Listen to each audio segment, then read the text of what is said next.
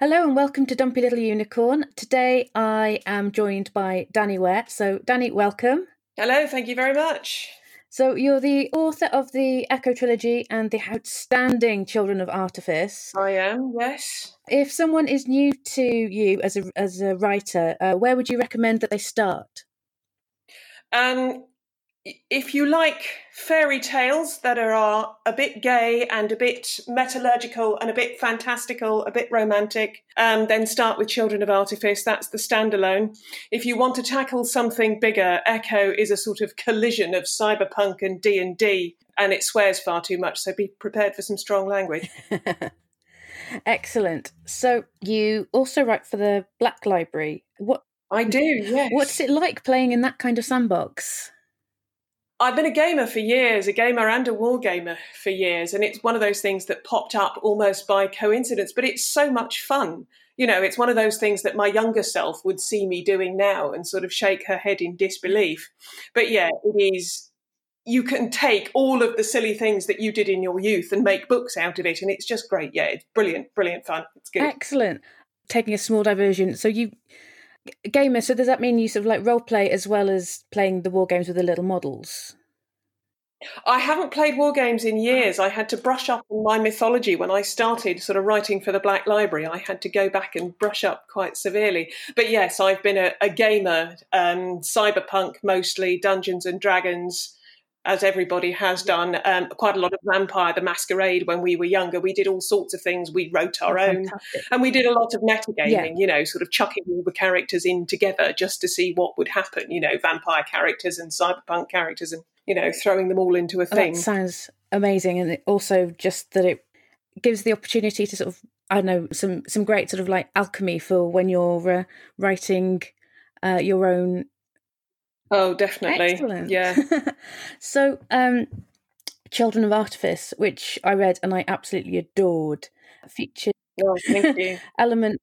It's the thing I'm proudest of. I think it was difficult to get yeah. right, but it is the thing I'm proudest of. Oh, oh, good. I'm, it sort of hit me really hard, but it also featured elements that feel really unusual, um, and not least the sort of like metallurgical working, and it's sort of like hybrids with magic, and it's so beautifully designed. How did you come up with that? The story is very, very old, rather bizarrely. I first wrote it. I mean, the characters were Proteus has always been mm-hmm. there. Kath was originally a Julian. And I first wrote it as a short story called Till Death Do Us Part in the very early 1990s. And it was set in the then future London in 2006. It was rewritten as a novella in the late 90s, rewritten again as a novel in 2011, which was supposed to be my groundbreaker novel, yeah. you know, the one that got published to make the way for my opus, if yeah. you like. Only the opus got published first. and when I finished Ecko, um, I always knew I was going to go back to it, but I wanted to do something different. There'd been so many wonderful, beautiful paranormal London stories, you know, yeah. from Felix Castor, um, Mike Carey, China Mieville, Tom Pollock, all of these beautiful, beautiful things. And I found myself almost intimidated because my little book didn't quite match up to all of that. So I wanted to do something different with it because it was originally set in London, I left it set in the single city. That's the reason why it's in the crater, and I never made an attempt to go yeah. outside. But I wanted to stay with the magic. So it became all about metallurgy and chemistry and, you know, sort of volcanic rock. And it became actually really interesting. I got really into it. It was quite fun.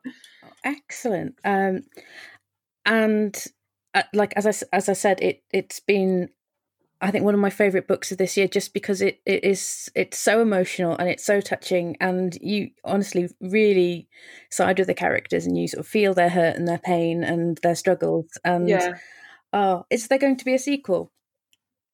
Oh, there yes. is, There is. The characters have been with me for such a long time, and you know the the un, the unholy trinity that is Kath, Proteus, and Molly are like 25 years old. You know, they've been with me since I was so much younger. It was said on QI on a um, quite interesting tweet the other day that actors, when they are in their role, their brain pathways change. Right. And I think that that's, well, it's true of Proteus, ironically, but it's also true of authors that when you're really, really into your character, when you can hear them in your head, when they're a separate entity in their own right, they become so real. Yeah.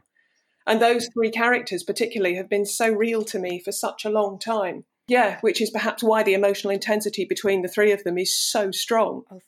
Um, why why Kath's relationship and Proteus's relationship with their families are so strong.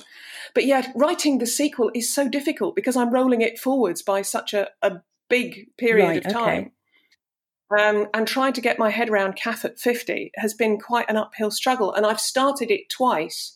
And I know what the story is and I know where it goes and I've got it all mapped out and I've done my spreadsheets and my stickies and everything else. But I can't do it justice somehow. And you say the emotional intensity of the book is so yeah. strong that trying to recreate that is quite daunting.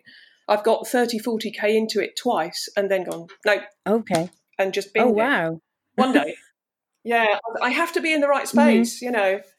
That's fascinating insight into sort of like, you know, getting so deep into something and then going, no, that isn't right. That just, I think I'd be yeah. terrified if I, I mean, I, I don't write novels, but I would be terrified getting to that point and then just going, no, and throwing it all away. So, I mean, kudos to sort of like keep plugging at it. That's amazing. Well, it won't leave me alone. It keeps picking in the back of my head, you know. Victoria Schwab has, I think she's been working on a novel, The Addie LaRue, which she's lived with for like ten years, and I think it's that's a that yeah. similar sort of thing where it, yeah. it will come right in the end. I think. I think so. I think I have to be in the right space to write it. When I was writing, I was writing Artifice over um, selling my house and also the illness and death of my mother, which I think that kind of emotional intensity background also lent itself to sure. the story um, particularly with Kath's relationship with his parents and with his father. I think there was a lot of that in there. I didn't even realise until afterwards. Yeah. So yeah, refinding that is going to be right. hard, but one day it's not going to leave me alone. One day, okay. one day. Have you got a reading for us today? I have. Yes. Bear with me a second. I thought I'd read from the very start of the book rather than try and explain the plot, which, yeah, so this is from chapter one, and this takes our hero, our beautiful prince in his high tower, having had a strop with his father and stormed out. And he's gone down to the wharf side where he's not supposed to be, basically, because he's highborn and the wharf is full of dodgy characters. And he's just wandering about, looking for something to do with his time. Slowly, the red sky darkened to lavender, and the lamps gleamed warmly in the dusk. The blue moon rose a sliver like a promise. The dockers and loaders, their shifts over, put flame to swaying strings of lanterns and settled in groups to drink and brag. Clouds of midges rose amongst them, occasionally flashing to incendiary doom. Kath drifted to a pause, watching. And as the people eddied and settled, a grinning woman upended a heavy help woven basket and gestured for him to sit. Around her, her circle was all talk and exhaled smoke, the reed sweet and euphoric. Cheap glass bottles were passed from hand to hand.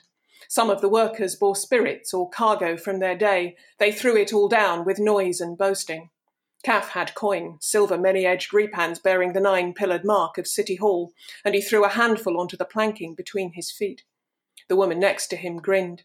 She had wrought metal dice, each four sided and rusted with age. She blew on them, rattled them, threw them into the centre of the circle. The dice bore glyphs, traditional symbols of stone and metal, and out here only their most basic principles were remembered but his education knew them better, and as the woman picked them up and threw them again, he dared to enter the clamour of bets. Gestures surrounded him, sharp and demanding. He liked the energy of it. Stuff decorum, and stuff all the bloody rules. The dice bore symbols that made simple equations, alloys, and reactions. The gamblers around him taunted and swore. He laughed with them, getting caught up in their anticipation. The woman passed him her bottle. He swigged, coughed, grimaced, passed it back. The surrounding hilarity lifted him like a boy. The next man along rattled the dice, daring. As the bets were placed, he blew on them and threw them down. The equations were cumulative, the patterns got harder and more unlikely with each throw made. But Kath's pulse was racing, the smoke and the booze were making him grin like a knife. He shed his jacket, his skin tingling with sweat. As the dice passed sunward round the circle, he bet more and harder, vying now against the older and wilier members of the group, the gap toothed men and women who'd been down here years and who'd learned this game by long experience. He won and won again. The combinations grew more intricate. He still won. Voices about him caught with tension. Cautious, he made a choice to lose a round. He carried a short blade, but it was a poor tool for fencing, and slow wits were a fool's game. As the rolls came back around toward him, though, he was thrilling with expectation. He was up on his feet and cheering with the others, waiting for the one that it... he was being watched. The gaze wasn't threatening, it was curious, appreciative. The shadows were deeper now, and through the lamp-lit curls of soft smoke he saw a young man at the outer edge of the circle, watching him with a faint half smile. He was a typical dock worker, dark and lean and sinew strong, his garments plain, his arms and shoulders bare. His skin was inked from wrist to neckline, all dragons and coiling, and a chain around his throat carried a simple vaward, a prayer for the mercy of the water. Leaning back on one elbow, he caught Kath looking, and his smile deepened. He raised his bottle in greeting. Kath caught his breath. He stared for a moment, then dropped his gaze, his pulse roaring in his ears. He was suddenly acutely aware of how much he must stand out, all spoiled rich boy. But hells, he didn't care. No one judged him here. No one told him who he had to be, what he had to do. His awareness of the man sharpened to almost painful, but it was good. He liked it. Agitated, he couldn't sit down. He gave up his caution and won the next round with a rush of pure energy, an exultation that carried him forwards into recklessness. Stuff going home, stuff every promise he'd made, all of it. Tonight he was on a roll and he was damn well going to enjoy himself.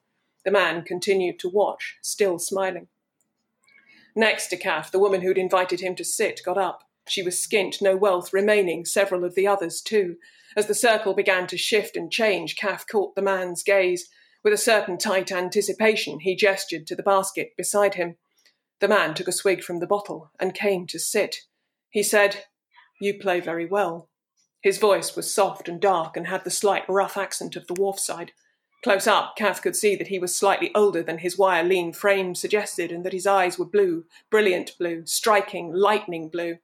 They dominated his face, marking him apart from the dock workers around him, and they caught at Kath like an angler's lights. Thank you. He realized he was staring, shook himself. It's uh, not really that difficult. As the rolls get more numerous, the possibilities of a successful combination actually go down, not up. You have to pick the most likely path. Then, realizing he sounded ridiculous, he apologized. That wasn't how he'd meant that to come out. Hells, why was he suddenly nervous? Aden, the man said by way of greeting. He studied Kath thoughtfully, still with that curious, intrigued smile. You're a scholar. His voice hinted at a question, one that wondered what the hell's Kath was doing here.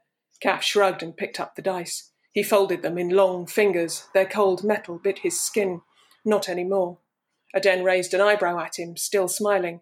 Kath blew on the dice and threw them into the circle. As the sun set completely, the gambling fragmented and finally broke up. Far out across the gleaming water, the heights of the surrounding crater stood huge against the starlit sky, a tattered giant whose ancient hands cupped the city within. The evening was a blur after that.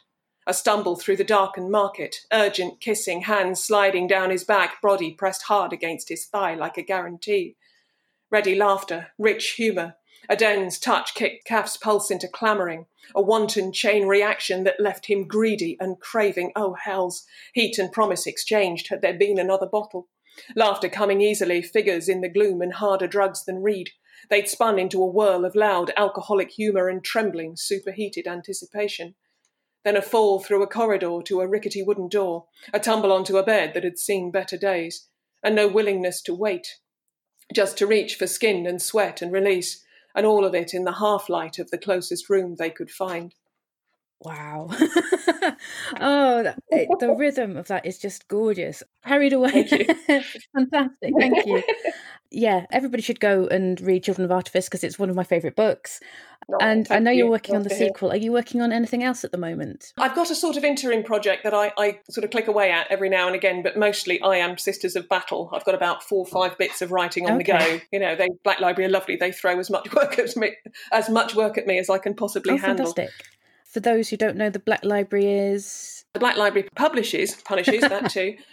Warhammer 40k right. fiction, you know, so all of all of the good stuff that the and the mythology that surrounds the tabletop games, the Horus Heresy and onwards, is all published by the Black Library. Uh, yeah, it's a lot of fun. Basically, you get to rampage about and beat up orcs or tyranids or whatever it happens Brilliant. to be. I've got another, one short story just out, another one coming out quite shortly, and then there'll be more work into oh, next year. So, this is the part of the podcast where I ask the questions that I ask everybody. And we start off Yeah. with what have you been reading? What have I been reading? I've just finished Robert C. Robert Cargill's Sea of Rust, which I thoroughly enjoyed. I've just started on Lou Morgan's Blood and Feathers, which I haven't got very far into yet, but I enjoyed very, very much. I read a lot of Black Library Yeah. fiction, obviously, because I sort of have to, and also because it's a lot of fun.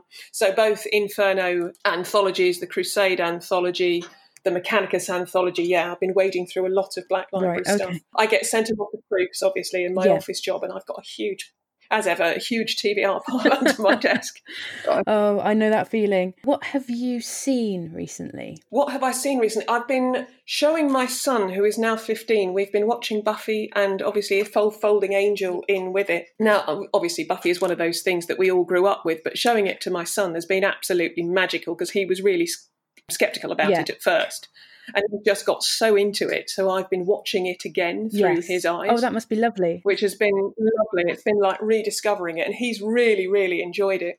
He sat there and watched the musical episode, and when they all broke into song, he was like, "Oh God, this is going to be rubbish." And by the end, when Spuff and Spike, Spuffy and Bike, Yeah. that two, do their snog at the end, he was like punching the air, going, "Yes!" Excellent. So it's really bitten him, which is brilliant. And then we're going to go on to Firefly because Yeah. obviously we have to watch Yeah. that next. And then we've got all this Dark Crystal, which has just come out. Ah. Um, I know. I saw the um, exhibition a couple of days ago. It was absolutely beautiful. I went as well. I I fell in love with the film when I was 15, 16, and it was so lovely to see it all. It's amazing. it was. I I also managed to get tickets to go to the um, screening, uh, or rather, my partner got us tickets to go to Oh. the screening, and it's so beautiful. I can't. Uh, yeah, I'm. Oh, it was just. It just looks so incredible, and uh, yeah, I'm. I will. We. I think we're going to be binging that one. oh, definitely. Yeah, what else have I got? Um, Attack on Titan season three. The first half Right. of that has just come out on DVD. So I've been watching that. and It's one of the, the only thing that I will now buy on DVD, and I do. I just sit and chain gun it episode after episode. I can't take my eyes off it. It's Fantastic. riveting. It's so good. And She-Ra Yes. as well. which is which is fantastic fun. And Disenchantment, they've just announced a new one of those, which is even better. There's loads to watch. A, oh, sorry, I missed that one. What was that again? Yeah, Disenchantment, the oh Matt yes, Groening. yes. We thoroughly enjoyed the first series of that. That was great. Cool. So the next thing I ask is, what have you heard? The new Tool album, which is out today. A lot of my music is older music, so I listen to a, a lot of 80s synthie pop. Sorry. Don't apologise. I listen to a lot of that. I still listen to a lot of, you know, sort of round about 2000 trip hop, a lot of Yeah. Portishead and stuff like that. Yeah, as, as a lot of old 70s rock. I think I'm, yeah, a, a lot stuff, a lot of stuff for my roots. I still listen to a bit of dance, you know, your sort of Fatboy Yeah. Slim and stuff, but not much. Okay. Do you use music at all when you're writing, or do you are you one of these people? No, I because I write aloud. I think that's possibly why the cadence of the language comes across, particularly in Artifice, as strongly as it does. I, I, I write aloud. I drive my son up the wall. He keeps slamming the bathroom door, living room door, rather going, shut up. Okay. But yes, you, you have to because it makes the language work. You have to. It's almost poetic. If you constantly read it Yeah. back to yourself, you can hear if the characters are sounding wrong. You can hear if the descriptions are sounding wrong. Sometimes I might have an instrumental soundtrack on, but No. not often. When I'm writing Sisters of Battle, I do occasionally play proper old school choral music. You know, Vivaldi and Verdi, Fauré's Requiem, Mozart, just to get myself in the Right. mood.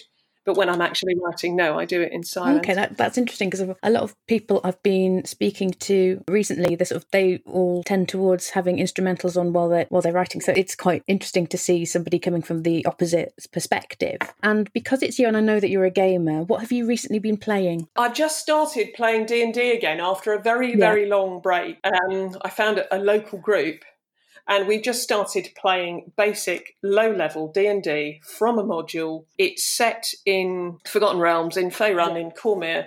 And it's fantastic fun. It's going back to our Fantastic. roots, Just you know, that- not helmet, wooden sword, Yeah. spin lids. You know, I think my character's just got to fourth level, so he's just actually starting to get a little bit tough. We just finished our first Yeah. first dungeon, and we're looking for what to do next. But it's been so nice just to. When we were in our twenties, our gaming got quite intense, possibly too much. So, um, because we had the time and the space and the energy to be able to do it, obviously we're all that much older now. And we have jobs and responsibilities and things, but it's so nice to just put it all down yes, for an absolutely. afternoon. Cool. So my my final question, I do have some questions from Twitter to come as well, but my final question is what do you think needs more love? What do I think needs more love? Yeah. People, the world, everything. I think people need more love for themselves, more love for each other, more love for their environment, you know, more love for the oh my god political system let's not go there No. more love for the country and Okay. i mean obviously Yeah, this this is the way that it's it's kind of gone. That so far everybody I've asked, they've gone. You know, we all need more love. But then also, if you've got anybody that you'd like to recommend, anything that you think pop culture wise is underserved, this is your chance as well. oh god you've, you've caught me on the hop with that one what do i think uh, this, this is where i should have something prepared and i can't think of anything. And then we'll stop the podcast and in five minutes time i'll go oh bollocks i should have recommended.